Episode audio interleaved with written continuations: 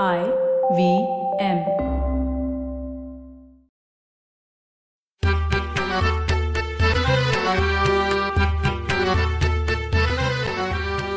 पावसाळा सुरू झाला. चला जरा भिजून येऊ. वारा खात टेकड्यांवर जाऊ. पावसाची गाणी गाऊ. असं कितीतरी मनात येतं.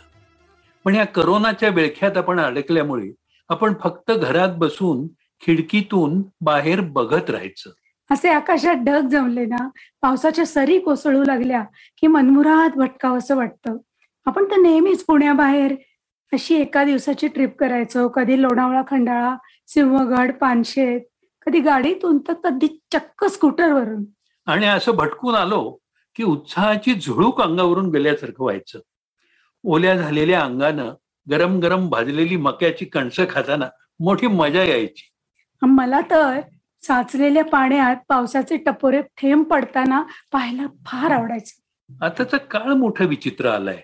मी बाहेर पडतोय फक्त हॉस्पिटलमध्ये जायला. आणि तिथेही प्रत्येकाच्या डोळ्यात दिसतीये करोनाची भीती आणि लागण झालेल्यांची काळजी. आता घरी परत येताना वाटलं जरा मनमुरात भटकून येऊ. पण कसलं काय? आता फक्त घरातल्या खिडकीतून बघत राहायचं. माझ्या मनात काय येतंय माहितीये का? आपण घराच्या खिडकीतून बघता बघता मराठी खिडकीतूनही डोकावूया का? मराठी खिडकीतून? अरे छान कल्पना आहे. पण मराठी खिडकीतून बघायचं काय? काय म्हणजे काय? आपल्याला जे करावंसं वाटतंय ना तेच बघूया. खरं नाही तर व्हर्च्युअल मराठी खिडकीतून व्हर्च्युअल रियालिटी अनुभवायची. म्हणजे पावसात भिजायचं चिंब व्हायचं. अरे रानोमाळ भटकायचं. लहान मुलांसारखं कागदाची होडी पाण्यात सोडायची. पावसाची गाणी गात गात पावसाच्या कविता वाचत वाचत पाऊस अनुभवायचा. चल तर मग मराठी खिडकीतून एखादी छान मराठी कविता वाचूयात? मलाही तेच वाटतंय. मी एक सुचवू का? महानोरांची रानातली कविता वाचूया का? जरूर. कोणती वाचतेस? ही बघ मला खूप आवडली ही कविता. या नभाने या बुईला दान द्यावे. अरे वा ही खूपच छान कविता आहे. बरं का? हे नाधो महानोर शेतकरी कुटुंबात जन्मले. शेतातच वाढले. सभोवारच्या रानात भटकले. म्हणूनच त्यांची कविता ही सुद्धा रानवाऱ्यासारखी आहे. मोकळी ढाकळी. हे बघ चार ओळींचं एक कडवं अशी तीन कडव्यांची ही छोटेखानी कविता आहे.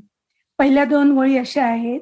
या नभाने या भुईला दान द्यावे आणि या मातीतून चैतन्य गावे.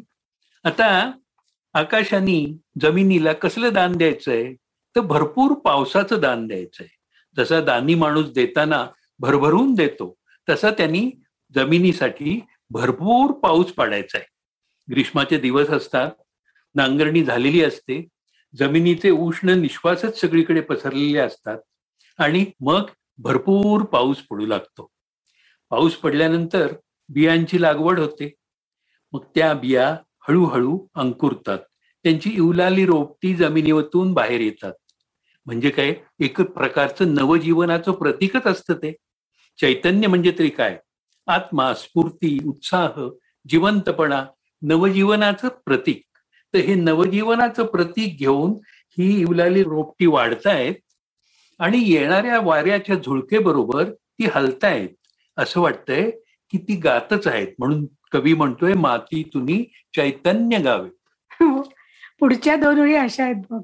कोणती पुण्ये अशी येती फळाला जोंधळ्याला चांदणे लखडून जावे? आपण बघा कोणाची भरभराट झाली म्हणजे त्याच्यामागे त्याचे कष्ट असतातच. तरी असं म्हणतो की गेल्या जन्मीचं कुठलं तरी त्यांनी पुण्य केलंय त्याचं हे फळ आहे. तर त्या आता बारीची ताटं वाढलेली आहेत छान कणसं लगडलेली आहेत हिरवागार शेताकडे पाहून असं वाटतंय. की गेल्या जन्मीची कितीतरी पुण्य फळाला आलेली आहेत. पौर्णिमेचं चांदण पसरलेलं आहे. आणि त्या सगळ्या शेतातल्या कणसांवर ते पडलंय. त्या कणसातले दाणे मोत्याप्रमाणे चमकतायत. असं जर वाटतं की जणू काही चांदणच त्यातनं डोकावतंय. जोंधळ्याला चांदणे लखडून जावे. आता दुसरा कडवा बघा. या नभाने या भुईला दान द्यावे आणि माझ्या पापडीला पूर यावे. पाहता ऋतुगंध कांती सांडलेली पाखरांशी खेळ मी मांडून गावे आता भरपूर पाऊस पडलाय. भरपूर पाऊस पडला की नदीचं पात्र दुथडी भरून वाहू लागतं. नदीला पूर येतो. ह्या शेताकडे पाहून कवीला आनंदाचं उदाहरण आलंय. त्याच्या आनंदाश्रू त्याच्या डोळ्यात जमलेले डोळ्यात मावेनाचे झालेत. पापण्या त्यांना अडवू शकत नाहीयेत. ते त्यातनं खालती गालावर ओघळतायत. म्हणून असं वाटतंय की पापणीला पूरच आलाय. ज्या वेळेला तापलेल्या जमिनीवर पाऊस पडतो त्यावेळेला मातीचा वास सगळीकडे पसरतो. मृदगंध. त्या मृदगंधाला कवींनी ऋतुगंध म्हटलंय. आता कांती काय आहे? तर कांती म्हणजे तेज सौंदर्य शोभा चमक. तर शेतावरती सगळी ही चमक पसरलेली आहे ना ही त्या जणू काही ऋतुगंध मृदुगंधाचीच आहे. या सगळ्या शेतांनी मृदगंधाची शालच पावरून घेतलेली आहे. आता ही कणसातले दाणे खायला पाखरांचे थवेच्या थवे येतात आणि त्यांच्या किलबिलाटाने सगळं शेत दमदून जात. ज्या वेळेला लहान मुलं भातुकली खेळतात ना त्यावेळेला आपण असं म्हणतो की त्यांनी भातुकलीचा खेळ मांडलाय. तसं या इवल्या पाखरांनी जणू काही खेळ मांडलाय असं कवीला वाटतंय आणि त्यांचा किलबिलाट म्हणजे ती गातायत असं वाटतंय. तर कवी म्हणतोय की त्या पाखरांबरोबर मी खेळ मांडावा आणि त्यांच्या बरोबर गावं. आता तिसरं आणि शेवटचं कडवं बर का. गुंतलेले प्राण या रानात माझे. हाटकी ही झोपडी काळीच माझे. मी असा आनंदाने बेहोश होता. शब्दगंधे तू मला बाहूत घ्यावे. कवी म्हणतोय माझे प्राण या रानात या मातीत गुंतलेले आहेत. ही फाटकी चंद्रमौळी झोपडी म्हणजे माझं काळीज आहे. ही दोन्ही किती साधी सरळ विधानं आहेत. आणि तरीही काव्यमय आहेत. जेव्हा एखादं साधं विधानही इमोशनल इव्होकेशनच्या पातळीवर जातं ना तेव्हा ते गद्याचा उंबरटाही सहजतेनं ओलांडतं आणि त्याचं पद्य होतं त्याचं काव्य होतं. कवीच्या आनंदाला उदाहरण आलंय. सभोवताली हिरवगार शेत आहे. टपोऱ्या दाण्यांनी लगडलेली कणस शेताची शोभा वाढवत आहेत.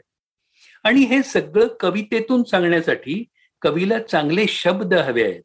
आनंद व्यक्त करायला धुंद शब्दांची वाणी लाभावी यासाठी कवीनं शब्दगंधेलाच त्याला बाहूत घ्यायची मिठीत घ्यायची विनंती केली आहे.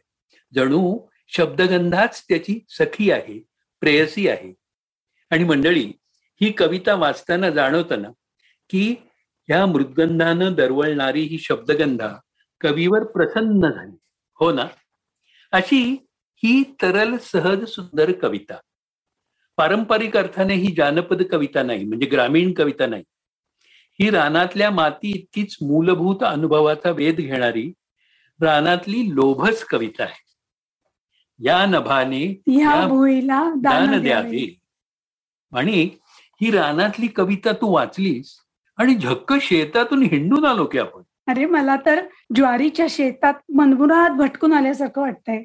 आपण नेहमीच पावसाळ्यात भटकायला जातो लोणावळा खंडाळ्याची हिरवाई बघतो पाऊस अंगावर घेतो खूप मस्त वाटतं. आपल्या नकळत आपण निसर्गाचं हे चक्र अनुभवतो. उन्हाळ्यातल्या जिवघण्या उकाड्यानंतर जेव्हा पावसाची पहिली सर येते आणि पुन्हा एकदा नवजीवनाला सुरुवात होते. किती आनंद देणार आहे नाही का? हे सगळं जपलं पाहिजे. आपण पर्यावरण पर्यावरण म्हणतो ना ते हे निसर्ग चक्र अबाधित ठेवण्यासाठीच असतं ना.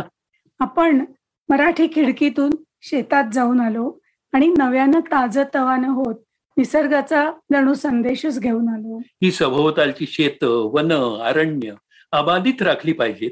तुकोबांनी सांगितलंच आहे वृक्षवल्ली आमा सोबती सहचरे. मराठी खिडकीतून आपण असेच वेगवेगळे अनुभव घेऊया.